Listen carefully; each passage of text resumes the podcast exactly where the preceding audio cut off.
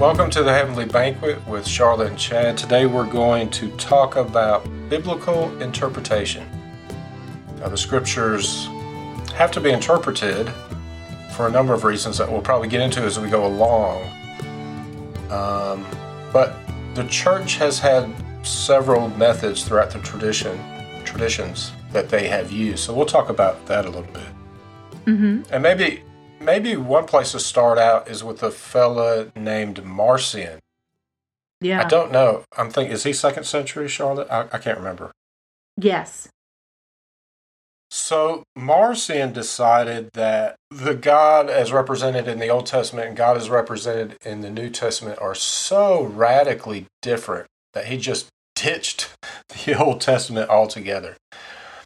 And Well, I um, mean, we well, laugh. I'll interrupt. I mean, we laugh at that, but I mean, that's a really simple observation that we kind of all have to get around, right? I mean, just the presentation of God in these two works, can be different. just on the outset, strikes one as this kind of Old Testament Hebrew Bible vengeance, uh, wrathful being, and then you know the New Testament is love, love, love, love, love, and Right. so we have to find a way to reconcile those things. But it, I mean, it does just on the surface look like nonsense or two different, two different, so radically different depictions, perhaps that they can't be reconciled. They they must be talking about two different things. So Right. not to sympathize with Marcion, but I mean, this is a, a problem that persists. I think. So so yeah. So go. So how does he? He fixes this in the most eloquent way, which is ditching the Old Testament. And and Yeah. well, and let me back up. So originally, uh, you know, the earliest Christians, all they had was the Hebrew scriptures, and then Mhm. you you know you have these letters from Paul and other, um, and then eventually the Gospels. So by the time Marcion comes along, there are a number of books, Gospels, letters floating around that have already kind of become accepted in Christian communities. Uh, there's no New Testament canon at this point. Marcion really starts the whole idea of developing a, Mar- a Marcion, developing a New Testament canon, first of all, by ditching the Old Testament. And Right. secondly, he only accepts, I think, a part of Luke and a majority of Paul's letters. And he says, that's the scriptures. This is the true God. right. Um, he believed the Old Testament God was a, a, a creator God, but not the ultimate God. If, and I won't go into his theology on that. but that's how he reconciles what he seems to be irreconcilable differences between Old Testament and New Testament. He just cuts it out. And that others react to that by saying, wait, you can't do that. You know? Yeah. So he precipitates this crisis, Right. right? Of going, okay, well, we have to define borders because we're not going to do that. Yeah. And he's not just dealing, as you mentioned or allude to here, with the discrepancies between Old and New Testaments, but then we have four gospel accounts that don't accord with each other too, right? So yeah. he's like, yeah, okay, Luke is pretty good. I think maybe there's a portion of Mark that sounds all right, you know, something like this. Matthew's no keep- good. It, John is ridiculous, you know, so we'll just we're just gonna you know uh, uh, here again instead of trying to reconcile these things uh why don't why don't we just have take one of them this is this looks like the best one and move on. Which i mean again eloquent approach. It's a great way to fix all of these um problems or Yeah, opportunities within the text. Yeah. Yeah um so right. So now once the church has decided no we're keeping all of this stuff is the revelation of christ right? So we're all all the gospel accounts we want all those. Um we're keeping this uh, larger body of work as far as the letters are concerned. Uh revelation uh actually remaining in question in some Yeah. qui- christian communities right? But okay. Uh, and then saying the Old Testament or Hebrew Bible, we're definitely going to keep that, you know, for several reasons. But I mean, Jesus directly quotes it. Uh, um, there are allusions to it throughout the New Testament. as well through those uh, in those stories. So uh, they don't make sense with one of one without the other. They're definitely connected, and that means the work is on on us to understand what what the relationship is and to make sense of those things. Um, so now the the church is in a position of trying to synthesize uh, these works um, one way or another, and so we're having models of interpretation. Then, so these historical models we'll talk about first, and then some other ways that um, Chad tools that Chad and I use, or ways that we approach scripture, um, and and other tools that the folks have on hand more commonly uh, now. I'd say. So, um, you ready to jump in? Anything else we gotta mention in here? All right. Um, so in these sort of historical categories, I mean, let's let's get right into it. Literal, just the plain meaning of the text. Uh, this is a primacy primary meaning of the text. You know, even for if you're doing allegorical interpretations, no matter how far outside of what you're looking at, you got to know this first, right? Uh, you can't do allegory without understanding one end of the allegory, right? um, so you've got to have some sense of of what that means. Um, and even those those of us, you know, who are using sort of uh, historical critical method, etc. That that's really after the literal meaning of the text. Is some you know uh, what was the author's intention? What is actually just going on here? How do we understand? How do we understand that? Um, this view is closely associated, of course, with the view of scripture as being inerrant, right? So it's just the plain meaning. Uh, so not just primacy, but the sole uh, means of interpreting the text as being literal. Um, in this scheme, I'm gonna, as we go through these historical models, talk about what how Jerusalem would be representative represented in each. Um, so here, when Jerusalem is mentioned, we're talking about the historical city of Jerusalem, uh, the literal Jerusalem. In, yeah, in Israel, Palestine, a, a unique uh, place. Um, on the map and, and its place within history there. Um, so, you know, I mean, a benefit, there's a way in which I envy, you know, some some of our folks who cling to just the literal interpretation because I mean it's just direct, it's actionable, right? Um and the places where where that is most striking you know, in the commands of Jesus and things like the Sermon on the Mount, Sermon on the Plain, um, the commandments to love one another, things like that, right? Uh, then great. Uh, and then other times, though, it's nonsense. It's right. just nonsense. I mean, there are historical inaccuracies within Scripture. There are grammatical errors within Scripture uh, there are places where the text doesn't agree with itself, right? So, I mean, not just competing gospel accounts, but um, we have competing accounts of the same narrative in the Hebrew Bible as well when we're dealing with the histories there.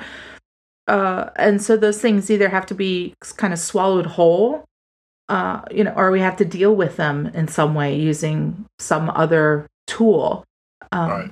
which is where, uh, you know, our other historical uh, figures within Christianity are saying that where the literal meaning uh, has some kind of opposition, then that's drawing you in to a deeper meaning within the text, is trying to bring you uh, to a spiritual or moral meaning, uh, is, is calling you to look deeper and to and to wrestle with the text there rather than just kind of shrug your shoulders and go, well, they're both right in some way because they right. have to be. You know, it challenges me. So that's the end of that. Yeah. I mean, that's why we see harmonies of the four gospels very early on because they're mm-hmm. trying to reconcile some of these differences. Um, I mean, I'll just throw in my two cents about inerrantness and those who want to say that you know, it all must be read literally. I don't even think that's possible. Uh, certainly, there's some no. areas you, I don't think a literal reading works. The the one that comes to mind is the first day of creation, where the light is separated from the darkness, and yet there are no luminaries yet. There's no sun, moon, or stars. There's Mhm. nothing that gives light in our literal Mhm. experience. And you know, uh, folks will say, well, that's the separation of the good angels and bad angels. Okay, that's fine. But obviously, you're dealing in metaphor. Yeah. And, and of course, that first couple chapters of Genesis, the literalists really want to take all that literally. But I, I, I don't think it's possible in some instances. Well, I mean, yeah, I mean, why are there two different creation accounts right there? If we're looking at, I mean, you know, right, Genesis one and two. What what happened? Was there a do over, or how? You know, are both Yeah. of those stories true? Um, yeah, and I think of people who claim to follow literal meaning will admit that they understand phrases like the hand of God as being a literary device. They'll admit that, or they generally understand that the right hand of God is in a literal place, that heaven isn't on the sky in a, a cloud world above us. Hmm Um, so, you know, why admit that those things are poetry or a figure of speech and not other things? You know, I mean, specifically like the whole books of poetry that we have within the Bible Right. um, you know, both in the Psalms, the Song of Solomon, uh, the prophetic works, Mhm. uh, the uh, the songs that people sing within the Bible. Those aren't that that would be weird. Uh, To take it for people to just break out into song and be like, "Oh, these are clearly literal." You don't normally sing recipes or literal instruction. I don't know. Um, so it just seems it seems a little deranged to me to assume that there is a pure literal mean reading of all of scripture when uh, even those folks will admit that there are places that it's not that uh, where god is um, depicted anthropomorphically that that's not true you know so what about what about all these other all these other places as And, and it, it gives a really funky way of viewing the scriptures because it treats it like a house of cards. So if you don't Mhm. treat one thing literally, the whole thing falls apart, and that's just a that's just. I don't think that's a a great way to approach the scriptures. Can we talk about author intent a little bit? yeah So I, I do think most literalists are going to say what we're looking for is the author's intent. I know Augustine talks about this in on Christian doctrine. And you know, he does say, you know, we kind of look for the author's intent, but he admits that you can't know the author's intent. right right But and, and this is not a, just a problem with inerrantism. I, th- I think you might disagree with me on this. I think it's also a problem with strictly historical, critical approaches as well. sure Because who is the author of the scriptures? I mean, obviously, it's numerous people over a a large span of time. But if these are inspired, then the divine intent of what the scriptures communicate to us might transcend the particular author's intent. Does that make sense? Right. Oh yeah. No, I th- I think you're pointing at something else that I have is a real issue with this for me, which is these literal interpretations also end up treating scripture as a sort of dead document, right? Right. so right, yeah. uh, that that's if that's the only thing that matters, then uh, how is it speaking to us across the centuries? And not well not only across the centuries across cultures right? I mean these are scriptures that are also written to particular people in a very particular place at a very particular time. Uh, it has to have some meaning for me as well you know and it has to have uh, you know living in a first world western nation it has to have some meaning for uh, people in sub-Sahara Africa. It has to have some meaning for you know people in Southeast Asia, etc. Uh, so there, it ha- it has to speak across all these things. So I think uh, that work of the Holy Spirit in interpreting scripture. You know, Right. that's one of those hallmarks of of our tradition, of most Christian traditions, but of saying, you know, it, it's not just that scripture is inspired in and of itself, but the reading of scripture is inspired in another way too, that to draw us into it, into uh, various meanings. Um, that Yeah, can still if- speak to us today, and the literal meaning often can't. It has, you know, I don't, Right. I don't get paid in denarii. and you know, if I use a Hebrew text and say this points to Christ, I'm not making a historical critical faux pas. That's how we use this scripture Right. Right. as Christians, as followers of Christ. Anyway, so so yeah, the literal it's needed, but it it can't be the whole thing. Yeah. And I guess just to re-emphasize because people the the literal folks love to come at we kind of folks about this wait, the literal folks love to come at us kind of folks um you know on this point of saying that when if we don't embrace everything literally then we're just kind of throwing stuff in the trash Mhm. and there's plenty of it that we take literally Mhm. um, and Sure. take seriously. And uh, and like we said, we have to understand the literal meaning to get anywhere else. But um, there's there's just a whole host of plain meaning, plain instruction uh, from Jesus and from others that I'm, I might argue we we tend to take more literally than the literalists Yeah. um, or put Yeah. more emphasis on.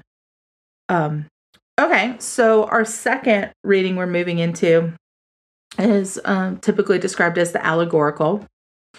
So, at the spiritual meaning of the text. So, going one level deeper, maybe, but um, how does the text speak to faith? It's sought in every text, um, but insisted upon where the plain meaning is somehow unacceptable, where there's something problematic about that. So, again, an understanding that where there's conflicts or trouble with the plain meaning, that doesn't mean that we throw the text out. It means we're looking for something else within it in these traditions. Um, so, here, things like the Song of Songs, right? Is this Mhm. long extended poem love song in the middle of the bible um this it, with explicit sexual content and whatnot Mhm. um then we end up interpreting that as an allegory let's say of between christ and the church something like that Yeah. or we look at uh you know joshua and these depictions of actual warfare uh the depictions of uh, commandments of around genocide in Right. the uh, hebrew bible um than of talking about spiritual battles Right. about spiritual warfares about uh what what's happening within us um so these interpretations are also going to include what we call the typological um which you see a lot in the historical tradition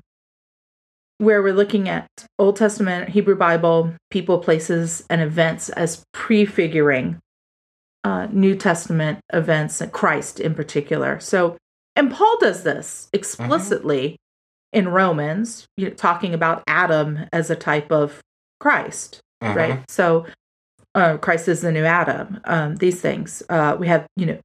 So now we're into this language of looking at you know Noah's Ark as a type of the church Mhm.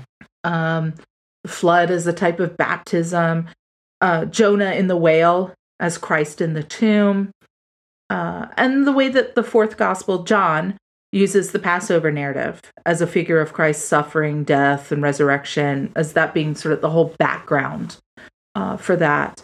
Um, he's Christ as when even we had this language around Christ as the lamb that is slain Mhm. to take away the sins of the world. That's a direct reference, right, um, to Passover story. It doesn't mm, sort of make sense on its own. Yeah. Um, so here, uh, when we would be talking, referencing Jerusalem, again, that's sort of our touchstone. Uh, Jerusalem would normally, in these kinds of interpretations, uh, stand for the church of Christ Okay. here. Yeah. Here. Jesus uses allegorical interpretation. Yeah, where? Uh, what is it, John 3? When he says, just as Moses lifted up the serpent, so too the Son of Man. I mean, that's, Yeah. al- that's allegorical. And I think that's part of what encouraged the early church. Um, but the, the other one I think about is what is it, Psalm 176 or whatever? It ends with, May their little ones' heads be dashed against the stone. Yeah, and then we sing the Hallelujah chorus. That's right. But, you know, very early on, they're interpreting that not as dashing our enemies' babies' heads against a stone, but of Mhm.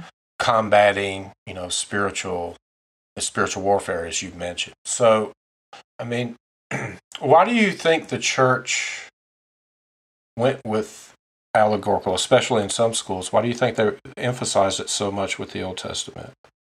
Besides prefiguring Christ.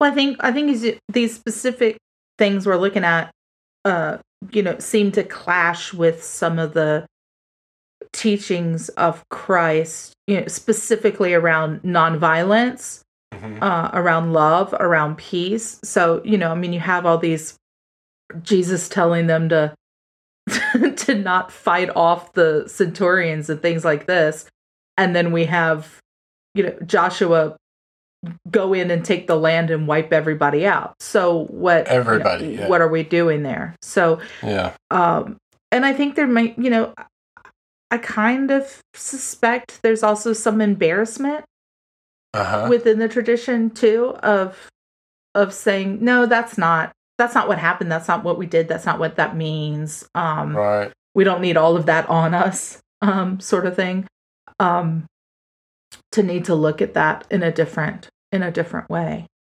Yeah. It's good. but again also just trying to get to a deeper meaning within the text like how do i use it? What does then if i'm just looking at let's say the plain meaning of the historical battles hmm let's say in the hebrew bible what does that have to do with me? Right. Right. you know that's even if it's a history lesson it's not you know necessarily my history. Uh it's not something i what am i supposed to learn from it right? Uh, because i also can't I also know i'm not supposed to fight battles that way uh if i have to fight somebody i'm not going to go look for some ram's horns. Well, um, the early Christians were so- mostly pacifist. yeah so i think it's also like okay so what is instructive here to me? I'm i'm so there's an assertion here that maybe sometimes gets overlooked i think particularly from the literalists. The assertion within this is that all scripture is meaningful and all scripture can be used hmm uh, toward salvation towards pointing toward christ so Christ. Yeah. how do we how do we do that um, when we're looking at some of these texts that don't seem on the face on the uh, literal face to have anything to do with me or christ or um, this world in which i live so um, how do i find meaning some people are going to say well you're just creating meaning but what is how do i find meaning so then i'm going to go to spiritual battles um, my you know, uh, internal state things like this uh, to deal with that It, it, it- it's a way of treating the scriptures in a more robust, richer way. You don't have just a flat one meaning, but you have layers of Mhm. meaning. And it Yeah. allows for the possibility of the Holy Spirit to work through text, you know, through these layers of meaning. I just think it's a much richer. Now, I will say, because I'm fairly familiar with some of these older interpretations, some of them go off the rails. Sure. I mean, they sure. The, the cri- critique that you know you can just put any mean they you know there were instances that it, you read their allegorical interpretation and think my goodness how did you get there? But all they you know what they care about is bringing us closer to christ and, and and i think to some of them they felt like whatever it takes that's that's fine. And we can talk about augustine and the rule of love but yeah there yeah so there are there are definite boundaries that end up being put in, in place here to curb some of that. It doesn't not necessarily uh, effective boundaries in all case specifically when we you know move toward medieval times and, and mysticism i'd say as well. Um but uh but yeah so we'll we'll get into that that there uh, there are ways in which the tradition has always also said you can't just call anything anything. Mm-hmm. Um, you can't just make any old allegory. There's some things that work and some things that don't. And here's um, there's prescriptions for that as well. So let's we'll get into that in a moment if we could. Mhm. Um, so then we have um, moral moral interpretations. So this is looking how do I act? What do I do? How do I live these scriptures in my life? Um, so it's seeking ethical lessons, um, even when none seem apparent. So they it would use allegory, would Mhm. use allegory, but it's a shift toward what does it mean to me? What does it mean to my life in this world? So here we're looking at Jerusalem um, as a symbol, an allegory of the human soul, of of the ex- way that we experience it. So all of the stories about you know Jerusalem being besieged, um, Jerusalem in captivity. That we're talking about the soul. When we're looking at um, Lamentations, how lonely sits the city. Um, that would be about the human soul there, um, but trying to make sense again uh, in a real more specific way about how do I how do I live these scriptures? How does it inform the Christian life Yeah. here? Yeah, and you're saying it's not just obvious ones like love your neighbor, but it's Yeah, so specifically looking for those ethical lessons in places where they don't um, seem apparent. would that be like the parables, Jesus parables? Would those be moral interpretations? Is that generally how we approach those, or because you know he Jesus doesn't give a lot of interpretations of his parables. He only does it once or No. twice, right? Yeah.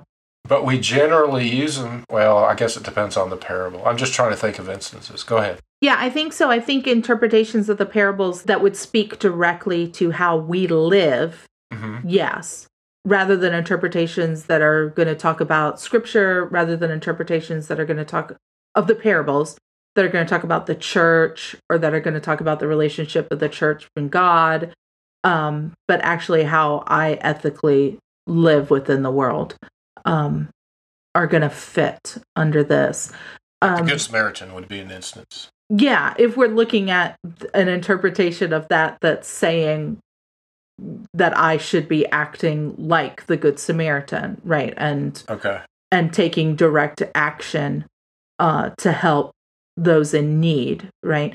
Um but of course, you know, we know historically that there are interpretations of that that are about um Christ and purity codes and um the relationship of the church with other cultures. I mean, there are definitely interpretations of that that fall outside of this moral and ethical category.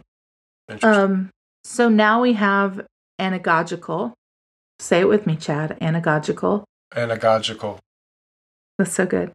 Um, so this is related to the others, but we're always pointing here to the life to come, to eschatology, to heaven, to hell, to end things. Um, and so, and it's future oriented, oriented toward prophecy. So this is also going to be looking at texts as kind of would look, for instance, at Revelation as only future, as only eschatology, as only talking about heaven or the world to come, Uh-huh. right? As only speaking about a kind of political fortune telling, let's say, where we're always looking out for um beasts from the sea, beasts from the land, and this sort of thing. Um, rather than another way, of course, of interpreting Revelation is speaking about the world as it is, Mhm. right? About the political, um, social, economic turmoil that we can see all around us all of the time, right? As revealing that. And it's also going to look at things like expressions that we've wholly latched onto, really, historically, but uh, crossing the Jordan into Canaan land, right? Then is speaking about how we say people died and went to heaven, Mhm. right? And so here, Jerusalem is going to be the heavenly city, the world to come. is the Okay. new world, is the new uh, city coming down, um, and has lost, you know, its place within within history. Then is that okay? It's fine with me. oh, fine with me. Well, I think you can think of Old Testament prophets. You know, you can take several passages. One person might interpret it as a critique of social situations. Another Right. person would take it more anagogically, as, uh, and of course, you could do both, I suppose. I mean, I think one thing just talk going through this is again how scripture is multivalent right there are layers Yeah. of truth you can you can approach a passage in more than one way which pushes back against this idea that there's only one interpretation of any given text Right. Right. which is annoying Yeah. So so when I say like this is one way to interpret Revelation and there's others, uh, that in my mind those don't conflict Mhm, in any way. mhm. Right. So and that's as we say, like why we do the work of interpretation and why we continue to come back to these texts, right?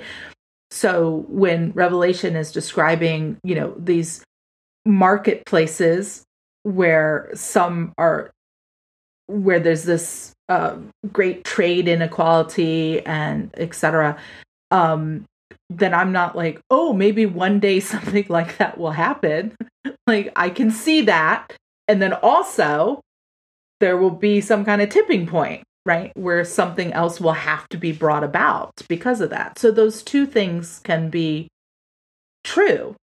There jeff bezos can exist now as a symbol and sign of complete disruption of the marketplace of the rich getting richer and the and the poor being trodden because of that. Um but that can also be a revelation telling me you know there there will be a point in which this whole thing is going to fall completely fall apart and there will have to be something new coming out of it right? So um all of those things can stand can stand together. And and again i'm just going to hammer this a, another time. Those interpretations uh, are grounded in some way in the literal meaning right of of understanding what's actually happening in the text to then get to a place to understand how it might inform um, both the this world and the world to come. Right. Then right. Okay so let's talk some about about the boundaries in all of this wild stuff. Um, so you mentioned you know how how it is that i can't just say you know oh well that's actually an a- allegory about my cat or something um so what and, and you mentioned augustine uh, specifically who really is our our best pal in this work so i'll turn it back to you Well, I think the main boundary is if you're going to interpret it allegorically, that the Old Testament, it needs to point to Christ, right? Um, or at least, if not point to Christ, point to the way of life in Christ, or something along them lines. I mean, they, I, I take it the uh, early church interpreters who were very fond of allegory uh, were using it for a specific purpose uh, to point to Christ very much like, you know, uh, Philip and the Ethiopian eunuch, right? He uses the scripture in Isaiah to bring um, the, the the Ethiopian to Christ. but yeah, you mentioned uh, Augustine in his uh, uh, in his book on doctrine. He basically says, look, if you're interpreting scripture And even if you don't get the author's intent, or even if you're off a little bit, as long as it falls within the bounds of the rule of love, love of God and love of neighbor, it's good.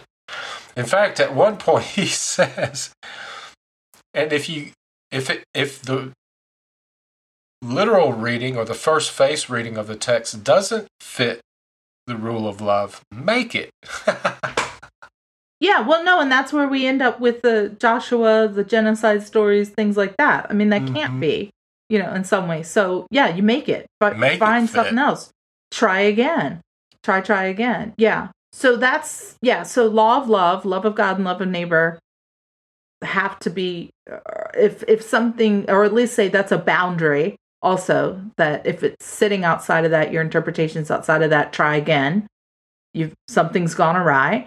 Um and the other hand with augustine is rule of faith right? So Right. so you're also and this is really tied up in what you're saying about it has to point to christ in some way but um rule of faith meaning the other thing that the other boundary we're not going to cross things that are going to disrupt in some way our understanding of who god is of who christ is. And i think specifically we use that as rule of faith or understand that as uh the faith as uh, recounted in the nicene creed. Right? So as being our our most basic boundaries there. Yes. so uh christ is fully human fully divine you know, is the only begotten uh god created everything all of these sorts of uh really primary Yeah. um understanding of the christian faith so so again that's going to say when we're talking about the hand of god no that's not literal so you move somewhere else because that was going to violate the rule of faith if we're talking about an actual physical hand thing so things as Right. simple as that and then things as simple as more difficult as those places where um where jesus might look incorporeal in in the new testament or where jesus might seem to be um you know pure spirit you know those kinds of interpretations that might disregard uh, his human nature Mhm. um, that that's going to the rule of faith is going to put uh, boundaries there as well and send you back back to the drawing board to try again And they had a rule of faith that predated Nicaea, right? I believe Irenaeus gives a rule of faith. It's basically a creed, but it predates Nicaea. It's not the Apostles' Creed, but it has a lot of the same stuff. Am I wrong? Oh yeah, sure. So yeah, there's there's there's several uh, pre-Nicene uh, faith statements. I mean, the first is just Jesus is Lord, Christ is Lord, period, Right. which is a huge claim. Um, so and then as you know, Trinitarian thought develops, and then later as Christological thought develops, then that's getting added into the mix. Um, and then we might add to that um, you know the faith that let's say we as presbyterians uh, or in the reformed tradition are, are handed as well within our book of confessions within all of these documents that have in some way uh, different uh, expositions of our faith as well Mhm. um, that that should be informing our understanding too but um yeah so i didn't mean i'm s- thank you for correcting that because i didn't mean to infer that the nicene creed was the only um symbol there but um but in general you know it being our earliest ecumenical uh symbol so across Yeah. christianity being an agreement that um if you're if you're violating one of the principles in the nicene creed then that's that should come under some scrutiny there broadly historically um, and ecumenically Yeah. let's i'd like if we could go back to the law of love a little bit because that seems we've we've mentioned some kind of simple ways about that too like okay genocide bad Mhm. we could that's not funny uh but but things that may seem evident to us but uh part of that work too is to understand when we're talking about love of neighbor uh is that we have historical and cultural and societal blind spots Mhm. there uh, and that we might need the help of other tools and lenses uh, to help us focus there um, Right. because it may very well be that you know i come up with something that sounds really great for me um, but because of my sort of heteronormative lens um, my first world lens my uh, able body lens etc am am actually coming up with an interpretation that is uh, abusive and to other people you know um so you know we have these lenses of reading scripture through uh, a post-colonial lens right? Which is also combating the way that scripture has been interpreted um as as a tool that has given license let's say to the west to kind of take over and dominate places. Um, we're looking at um, you know a feminist lens, right, which is at least coming starting from a point of refuting uh, interpretations of scripture that are harmful to women, uh, and then coming back and saying how how do scripture how does scripture speak to the unique experiences Mhm. of women in the world and navigating um, their cultures, um, uh, their place within uh, society, etc. Um, and so those are places where you know, for me, uh, some of that you start to you, reading, listening, listening, listening um, becomes a little bit more ingrained, and you can see those things. But it's a that's a place where I really do read more. You know, I don't grab as much to some of the um, sort of typical scholastic commentaries on Mhm. scripture when I'm looking at a passage, but I always want to check myself against like um, Who does this Amy? Jill Levine and stuff like that. Yeah, to make sure did I make a that I'm not into let's say an anti-Semitic place, that I'm not into um uh and an anti-womanist reading or something like that. Um that I'm not doing harm to un- things that are blind spots to me because they're not my experiences. Right. I mean, just think about the Exodus, which is a wonderful uh, story of liberation and uh, and also allegorical, pointing to Christ and salvation and all that. But we can't forget they go into another land and push everybody out and take their land. Mhm. And Mhm. how was that used to justify, you know, uh, like you said, Western expansion, post colonialism? So yeah, it's it's. I think it's good to be humble enough to say there are ways of seeing this that I don't see, and um, it helps to listen to other voices. Yeah, and that's coming back to in, in that way in which I think we would assert that scripture is best understood or interpreted within community too. Right. Um, so it's and and that can be as simple, y'all, as when when we're actually talking about using the uh, rule of faith. That we're talking about a faith community larger than us individually, right? So we're talking about the the historic faith, the historic creeds. Um, and we're talking about reading scripture in community, then we're talking about listening to all of these other voices too, and how that's going to enhance our experience. And we're all coming back, coming back, coming back to this very multivalent reading of scripture. Our work would be done if there was just one way to read these texts. Mhm. Then that's it. Then there isn't a reason to read them again, to come back to them, to come back to them even with our own um, new experiences with with the new questions that we might have from the world. It's a living it's a living document and we're living people.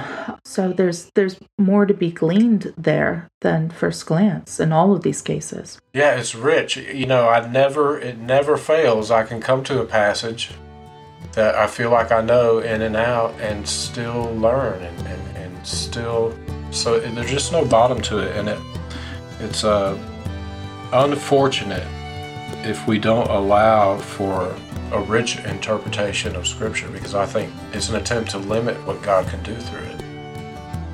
Read the Scriptures, search them. You're not going to get to the bottom of it.